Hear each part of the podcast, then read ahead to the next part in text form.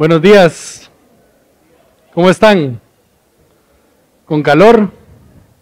¿No? ¿No hay calor? Dichosos. Yo sí tengo calor. Malaya, un mi vasito de tiste con hielo, ¿verdad? Quienes se quedaron así como, ah, es porque no conocen Oriente. Los invitamos a ir a conocer Oriente. Es un privilegio, hermanos, compartir con ustedes la meditación de la palabra del Señor y solo voy a mover esto un poquito porque se me seca la garganta. Ahí está. El día de hoy estaremos meditando eh, en el capítulo número 9 de Génesis, en la primera parte de este capítulo. Seguimos estudiando la historia de Noé, el arca de Noé, el diluvio, una historia muy conocida, muy familiar para muchos de nosotros. En el capítulo 9 llegaremos al final de la historia de Noé. En los versículos que estudiaremos el día de hoy, resaltarán algunos temas que resultan, eh, aunque nos es muy conocida y, familiar la historia, muy pocas veces hemos meditado en estos últimos versículos, especialmente en la última parte de la vida y la historia de Noé, que David nos guiará el siguiente domingo en esa historia. Estoy seguro que será un estudio muy interesante. David estaba tan animado por predicar eso que quería predicar hoy, pero yo le dije, David, no, tenemos que llevar el orden. Le dije, espérate, el otro domingo. Pero estamos expectantes de eso. Ah, para quienes les dio duda un poquito, vean ahí qué es lo que toca el otro domingo. Hoy vamos a llegar hasta el versículo 17. Pero en el pasaje que estudiaremos, ah, en los versículos que estudiaremos el día de hoy, encontraremos, hermanos, algo, un tema que resulta fundamental para nuestra fe y para nuestro entendimiento del plan de redención y el establecimiento del reino de Dios en esta tierra. Y este es el tema de los pactos. Y hoy estudiaremos particularmente el pacto de Dios con Noé. Así que comencemos. Antes de nuestro pasaje del día de hoy, sucede una de las historias, como repito, más conocidas por los cristianos. El arca de Noé y el diluvio. Esta es una de las primeras historias que nos aprendemos en la escuelita bíblica, en la escuela dominical. Y quizás en muchos casos, como en mi caso, esta historia venía acompañada con algunas de estas imágenes. Gracias Hugo por arreglarlas. ¿Les resulta familiar? ¿Cuántos colorearon esas hojitas de trabajo? Yo tengo que confesar que no las coloreé.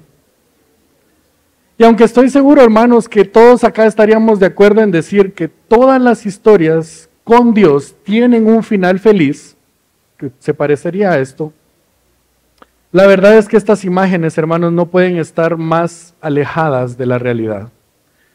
Es bastante difícil imaginar una tierra inundada por un diluvio, pero quizás la parte de la historia que más se aleja a estas imágenes es que en medio de ese diluvio toda la creación, a excepción de quienes estaban dentro del arca, fue borrada de la faz de la tierra. Y cuando digo borrada de la faz de la tierra, esto no fue un, acto mágico de Noé que les dijo a todos, cierren sus ojos y ¡pum! Ya no hay nadie.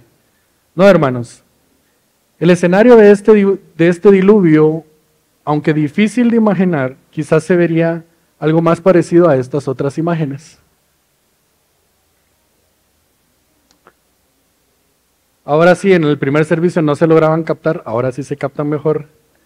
Pero el punto de estas imágenes, hermanos, es que lo que acababa de suceder en la historia era el juicio de Dios sobre toda la creación. La maldad de los hombres había crecido de tal forma que Dios decide ejecutar su juicio sobre la tierra y eliminar de la tierra a toda la creación. Quizás esta es una de las imágenes más cercanas que tenemos en la Biblia al juicio final. Sin duda no es una imagen tan bonita como la que teníamos en mente algunos de nosotros. Imagino a Noé y a su familia saliendo del arca y encontrando una tierra totalmente vacía de vida, totalmente desolada. Lo que acababa de suceder era el juicio de Dios y ese juicio había sido severo. Sin embargo, hermanos, en medio de esta escena tan trágica y casi apocalíptica, Dios siempre estuvo dispuesto a extender su gracia a su creación. Nuevamente, toda la escena del diluvio es una escena catastrófica, pero en, medio de esta escena tan dura, Dios siempre mostró su gracia a su creación, preservando a un remanente, un remanente de, aunque pecadores y necios, habían hallado gracia delante de sus ojos. No por méritos propios, sino por el puro mérito de su inmensa gracia para su creación. Y es que hermanos, aunque quizás para este momento de la historia Noé se ve en nuestras mentes casi como un héroe, espérense a ver lo que viene más adelante. Si ya revisaron algunos por ahí, Pastor David está con ganas de predicar ese mensaje el siguiente domingo. Entonces, hermanos, Dios muestra su gracia a su creación, aún en medio de su juicio, preservando la vida de Noé y su familia como un remanente fiel a Él y extendiendo a través de ellos a toda la creación su gracia inmerecida. Y es que este es el carácter de Dios, hermanos. Estas imágenes del diluvio deberían de darnos una idea más clara de la seriedad con la que Dios trata el pecado, de lo detestable que es el pecado a los ojos de un Dios santo y un Dios justo. Pero a la vez esta misma imagen nos debe de llenar de esperanza, porque en medio de su juicio Dios siempre ha preservado aquel remanente de los que han hallado gracia delante de sus ojos. Quizás este es el mensaje que Moisés quería transmitir a su audiencia original. Es muy probable que los primeros lectores de estas historias fueran la última generación del pueblo de Israel en el desierto, antes de entrar a la tierra prometida. Y aunque ellos no habían experimentado un diluvio, sí, habían visto a sus generaciones morir en el desierto. Sus padres, sus abuelos habían quedado muertos en el desierto. Y ellos estaban a punto de entrar a la tierra prometida, aquella tierra que fluye leche y miel, pero si ellos veían atrás, era muy probable que en, lugar de sentir esperanza y gozo de haber llegado a esta tierra, se llenaran de miedo e inseguridad, porque no sabían ellos si verían la, la promesa de Dios cumplirse. Ese es el mensaje que Moisés quería que ellos entendieran por medio de esta historia. Que a pesar de que Dios juzgaría a la humanidad con un juicio justo, Él también preservaría siempre un remanente de aquellos que habían creído en sus promesas. Así que con esto en mente, hermanos, ahora sí, ahora sí de veritas, empecemos. El relato que hoy estudiaremos está dividido en dos discursos de, de Dios hacia Noé. El primer discurso que va del versículo 1 hasta el versículo 8, perdón, versículo 7, en esta parte veremos la confirmación del propósito original de Dios para la humanidad y la renovación de las promesas de bendición. Y en el segundo discurso, que va desde el versículo 8 al 17, veremos la declaración del pacto de Dios con Noé o el pacto noético y el establecimiento de la señal de este pacto. Ahora, este pacto no es un evento aislado y aquí necesito hacer un paréntesis. Acabo de empezar el sermón y ya necesito hacer un paréntesis. Porque este no es un evento aislado en la historia bíblica, el pacto de Noé. De hecho, Dios hizo varios pactos con la humanidad a lo largo de la historia del Antiguo Testamento. Y es a través de estos pactos que Dios ha revelado su plan salvífico y el establecimiento de su reino en esta tierra a la humanidad, a su pueblo. Y esto es lo que llamamos entonces la teología pactual. La teología pactual es la que nos ayuda a conectar la narrativa e historia bíblica en un solo hilo conductor, que es la historia de redención de la humanidad y el establecimiento del reino de Dios en esta tierra. No tenemos mucho tiempo hoy para profundizar en todo lo que es la teología pactual, pero estoy seguro que quienes, hay quienes lo pueden hacer mejor que yo para explicarles qué es toda la teología pactual por aquí tenemos a nuestra directora de Instituto Reforma, yo sé que ella puede hacerlo mucho mejor que yo. Pero quisiera que de forma breve veamos rápidamente algunas pinceladas sobre la teología pactual. En primer lugar, ¿qué es un pacto? Un pacto es un compromiso o un acuerdo entre dos o más personas que define o limita la forma en que estas personas se relacionan. Un concepto un poquito más académico que el mío, la Real Academia Española dice es un concierto o un convenio o un tratado entre dos o más partes que se comprometen a cumplir lo estipulado. Entonces, en ese sentido, cuando vemos toda la historia bíblica, Vemos que Dios siempre se relaciona con la humanidad a través de pactos. Es de esta forma entonces como Dios comunica a la humanidad qué es lo que espera de ella, establece o les ofrece una bendición y establece las consecuencias a la desobediencia a esos pactos. Dentro de esta historia de relación pactual entre Dios y el hombre, vemos básicamente dos tipos de pactos. Aunque el contenido de cada pacto como tal puede variar, puede ser diferente, vemos dos tipos de pactos a lo largo de, la historia del, del Antiguo Testamento. En primer lugar, el pacto condicional o el pacto de obras, este es el primer tipo, y la característica de este pacto es que para obtener lo prometido, el hombre debe cumplir con una condición. De lo contrario, no solo no se obtiene aquello prometido, sino que también existirá un castigo. Ese es el pacto condicional o pacto de obras. Y el segundo tipo es el pacto incondicional o pacto de gracia. La característica de este pacto es que la bendición prometida para el ser humano no depende del cumplimiento de una condición. En este sentido, un pacto incondicional o un pacto de gracia es más una declaración de un propósito de Dios, en la cual las promesas de Dios se cumplirán en su tiempo y a su manera. Entonces, estos son los dos tipos de pactos. Pero en la historia bíblica vemos por lo menos tres pactos principales. Y estos tres pactos principales son, en primer lugar, vamos a usar aquí una bonita Em, ilustración de Hugo, que ya fue utilizada por Justin en un sermón anterior, así que perdón por el plagio. Pero el primer pacto que vemos entonces es el pacto de redención. Ese pacto de redención se da en la eternidad pasada, en donde la Trinidad decide no solamente crear al hombre, sino también salvarlo. Ese es el pacto de redención. Efesios 1, 4 al 5 dice, porque Dios nos escogió en Cristo antes de la fundación del mundo, para que fuéramos santos y sin mancha delante de Él. En amor nos predestinó para adopción como hijos para sí, mediante Jesucristo, conforme a la buena intención de su voluntad. Entonces este es el primer pacto que vemos, el pacto de redención.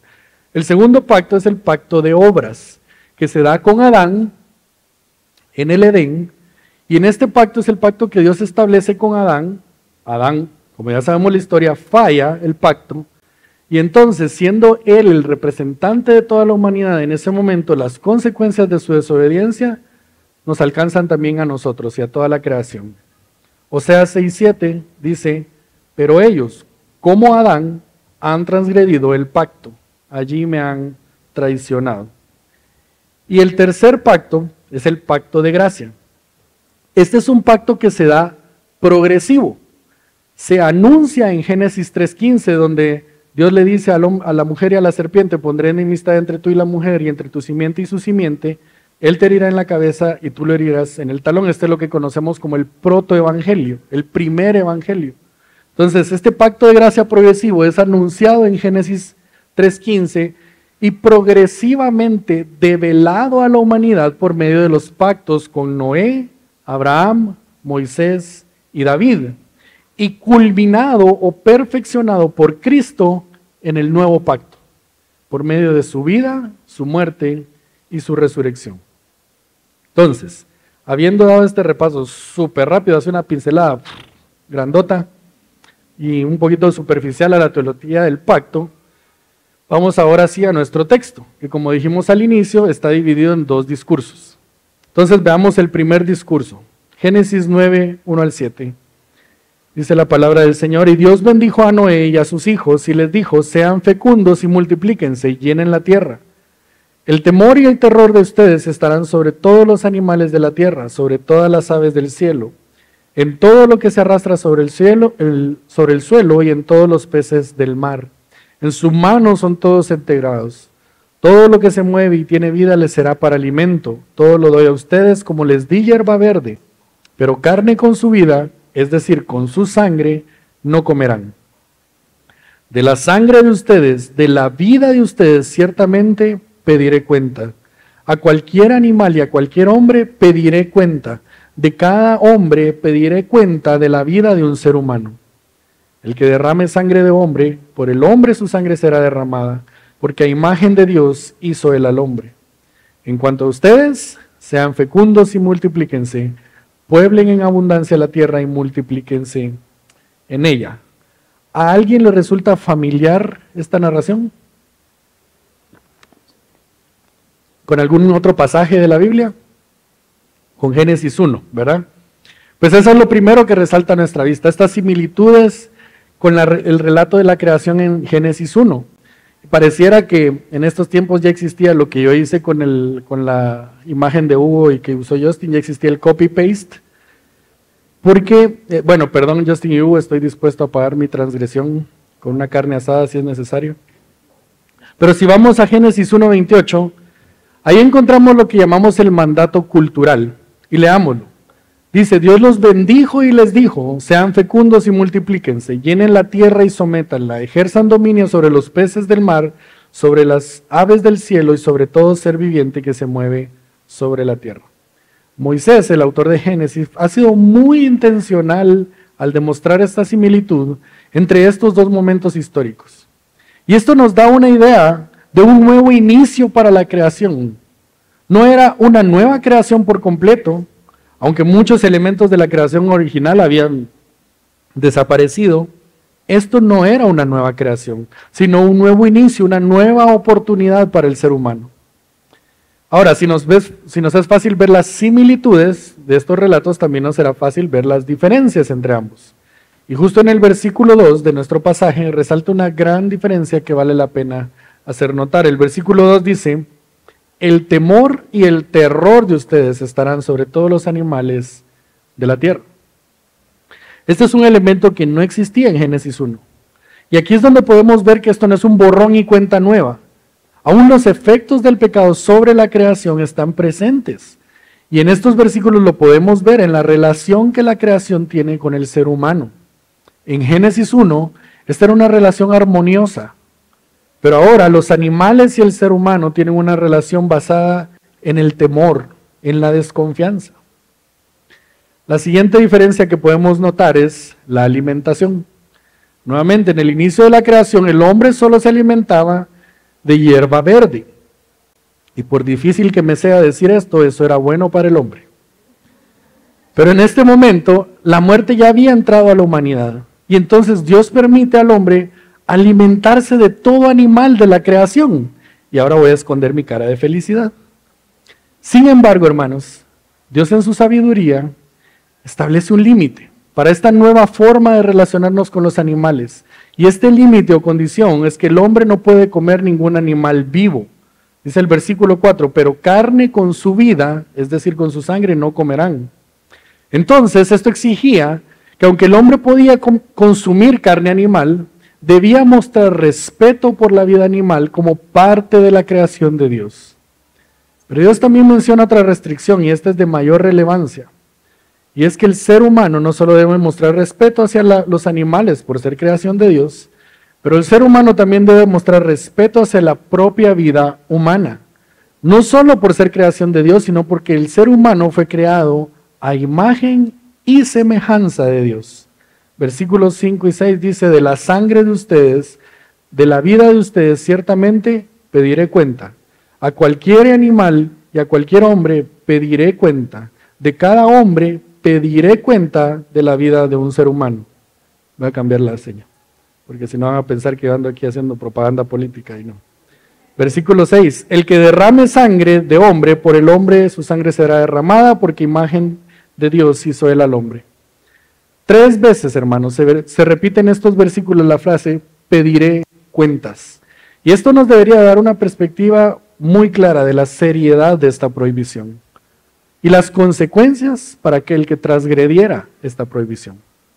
Y es que, hermanos, el ser humano nunca ha sido dueño de su propia vida. Por lo tanto, aquel que quisiera tomar en sus propias manos la vida de otro ser humano tendría que dar cuentas al mismo creador de la vida.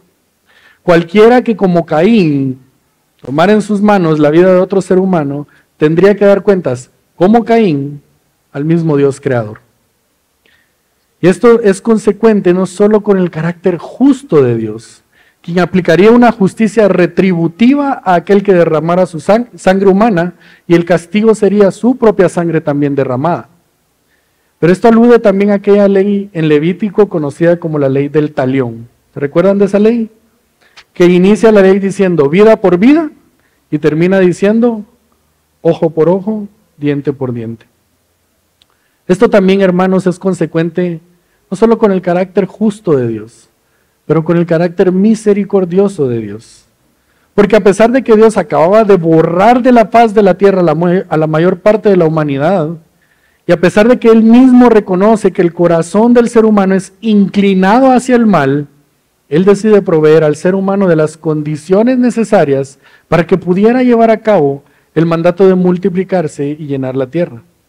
Esto lo vimos con Justin la semana pasada. Al final del capítulo 12, Dios decide extender su gracia y misericordia sobre toda la creación, haciendo que toda la creación siguiera funcionando de la misma forma que Él había creado, para el beneficio del ser humano, a pesar de que el corazón del ser humano siempre está inclinado hacia el mal. Como dijo Justin, a esto le conocemos como gracia común.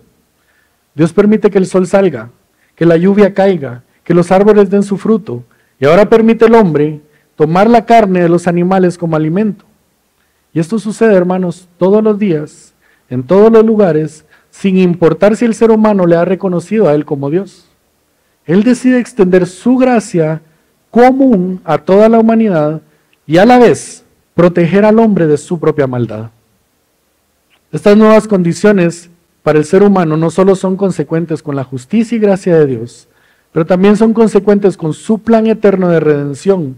O dicho en términos más precisos, esto es consecuente con el pacto de redención que la Trinidad había hecho en la eternidad pasada. Dios mismo había decidido que este plan de redención sería llevado a cabo por la simiente de la mujer. Es decir, un hombre nacido de una mujer sería quien ultimadamente completaría esta obra de redención. Así que en su sabiduría, Dios preserva la vida de Noé y su familia para poder cumplir con ese plan de redención. Y en estos últimos versículos del primer discurso, Dios asegura que Noé y todos sus descendientes entiendan y comprendan cuál era el plan. Que no era un nuevo plan, sino la confirmación y la renovación del plan original de, de Dios de llenar la tierra con su imagen y su semejanza, de llenar la tierra con un pueblo santo que le teme y le adora pero a la vez Dios se asegura de guardar el linaje, la línea genealógica de aquel que sería la simiente de la mujer y que completaría su obra redentora.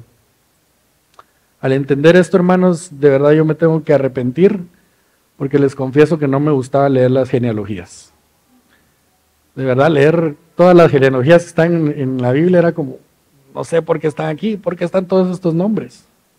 Pero al entender esto, hermanos, nuestra lectura de las genealogías cambia radicalmente.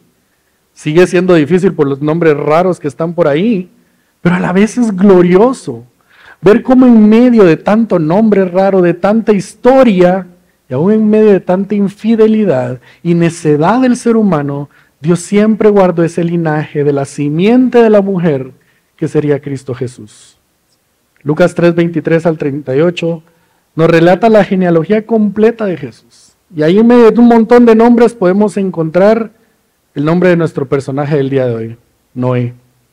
Cuando Dios decide preservar la vida de Noé, Dios también decidió afirmar el pacto de gracia que había sido anunciado a Adán y Eva. Y así entonces llegamos a la parte de nuestro segundo, la segunda parte de este, de este pasaje, que es el segundo discurso, en este segundo discurso encontramos lo que le llamamos el pacto noético, el pacto de Dios con Noé.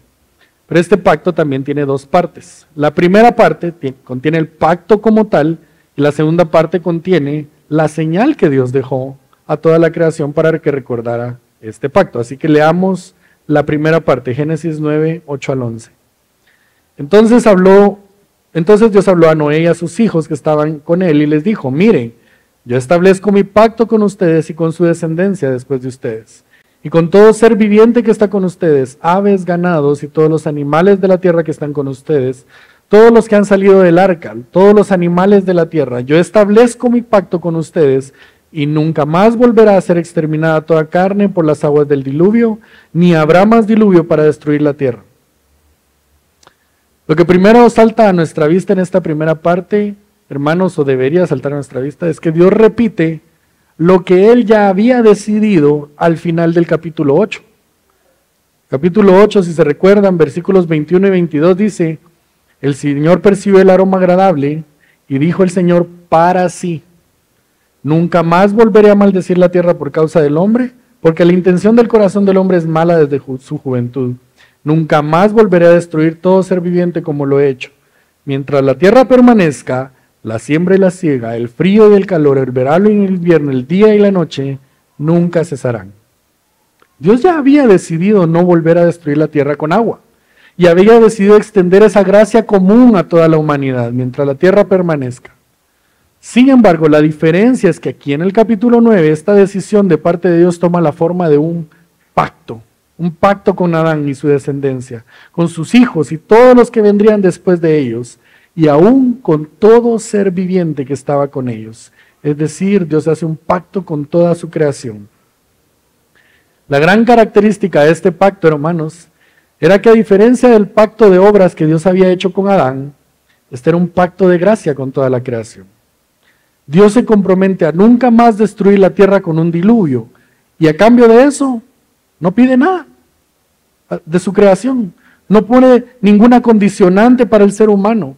En este pacto no hay ninguna cláusula de condición. Dios hace este pacto con Adán, con Noé, perdón, por la pura bondad de su carácter misericordioso. Dios ya sabía, como veremos el próximo domingo con lujo de detalles y un estudio profundo dirigido por el pastor David, Noé iba a fallar. Sus hijos iban a fallar. Los hijos de sus hijos iban a fallar. Toda la humanidad iba a fallar. Él lo dijo en el capítulo 8, versículo 21, dice, porque la intención del corazón del hombre es mala desde su juventud. Así que unilateralmente Dios decide extender su gracia a toda la humanidad y de esta forma también seguir revelando su plan de redención para la humanidad y el establecimiento de su reino en esta tierra. Llegamos a la parte segunda de este discurso que lo encontramos en los versículos 12 al 17.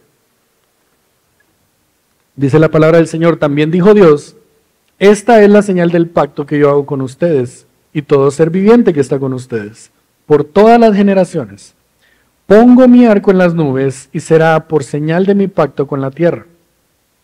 Y acontecerá que cuando haga venir nubes sobre la tierra, se verá el arco en las nubes, y me acordaré de mi pacto con ustedes y con todo ser viviente de toda carne Nunca más se convertirán las aguas en diluvio para destruir toda carne.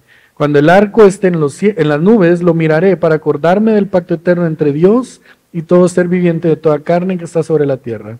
Y dijo Dios a Noé, esta es la señal del pacto que yo he establecido con toda carne que está sobre la tierra. En esta parte del discurso, hermanos, vemos cómo Dios establece esta señal de su pacto, el arco iris. Esta misma dinámica de establecer señales también lo vemos, eh, establecer señales para recordar el pacto, también lo vemos en otros eh, pactos que Dios hizo con el hombre, como la circuncisión con el pacto de Abraham, o aún la misma Santa Cena, como recordatorio del nuevo pacto en Cristo, que por cierto hoy vamos a celebrar la Santa Cena. Pero lo particular, hermanos, de esta señal es que esta señal no involucra ninguna acción humana. Dios establece esta señal en los cielos y si nos ponemos a pensar, hermanos, la complejidad de esta señal y la nula intervención del ser humano en ella, es maravilloso. Si quieren investigar un poquito más y maravillarse un poquito más, pueden investigar cómo es que científicamente se forma un arco iris. Yo sé que todos tienen una idea. Pero esto nos puede dar una perspectiva más profunda y amplia de lo poderoso y majestuoso que es nuestro Dios, que al ser creador de todo, puede manipular hasta las piezas más pequeñas de su creación para servir a sus propósitos y sus planes, como un rayo de luz atravesando una gota de agua. El arco iris, hermanos, ha sido un fenómeno que ha sido estudiado a través de toda la historia científica, desde Aristóteles aún hasta nuestros días. Un científico de nombre Moisés y de apellido innombrable, si alguien sabe cómo, cómo decir esto, me cuenta por favor. En 1977 dijo, cuando la luz del sol es dispersada por las gotas de lluvia, ¿por qué aparecen arcos de colores en ciertas regiones del cielo? Responder a esta sutil pregunta ha requerido todos los recursos de la física matemática. Esa es la señal del pacto de Dios con su pueblo.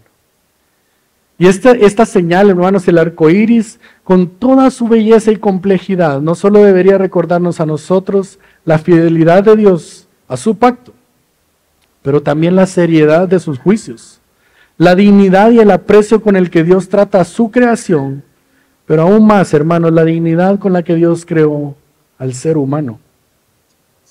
Recordemos que unos versículos antes, Dios no solo había dado la comisión a Noé de multiplicarse y llenar la tierra, pero había establecido límites para que nadie tomara en sus propias manos la vida de otro ser humano. Porque de ser así, Dios pediría cuentas. Y es por esto, hermanos, que al ver el arco iris ser usado como una señal de inclusión y diversidad para aquellos que no respetan la vida humana, ni aprecian la forma en que Dios diseñó al ser humano, debería despertar en nosotros no enojo, no ira. Pero debería despertar en nosotros, hermanos, la urgencia de predicar y defender la verdad de un Dios celoso y protector de su creación. Llegando casi al final de la historia del arca de Noé y el diluvio, tenemos dos opciones, hermanos. Podemos seguir pensando que el arca de Noé es la historia de un señor con barba que salvó a muchos animalitos en su barquito y que ahora tiene un negocio muy rentable en la mayoría de centros comerciales de Guatemala. Si te reíste es porque tienes una mascota. O podemos ver esta historia, hermanos, como una fuente de seguridad y de certeza de que Dios, siendo un Dios lleno de justicia y de gracia, cumplirá siempre sus planes y sus promesas. Y esto nos traerá no solo una esperanza para el futuro, sino también para el día de hoy. Pedro en su segunda carta quería transmitir esta misma idea a sus lectores y en su segunda carta usa la narración del diluvio para traer ánimo y esperanza a aquellos que estaban en persecución. Segunda de Pedro 2.5 dice, tampoco perdonó al mundo antiguo, sino que guardó a Noé, un predicador de justicia, con otros siete, cuando trajo el diluvio sobre el mundo de los impíos. Dios siempre ha protegido y guardado a aquellos que hacen su voluntad. Hermano, ¿eres tú un predicador de justicia?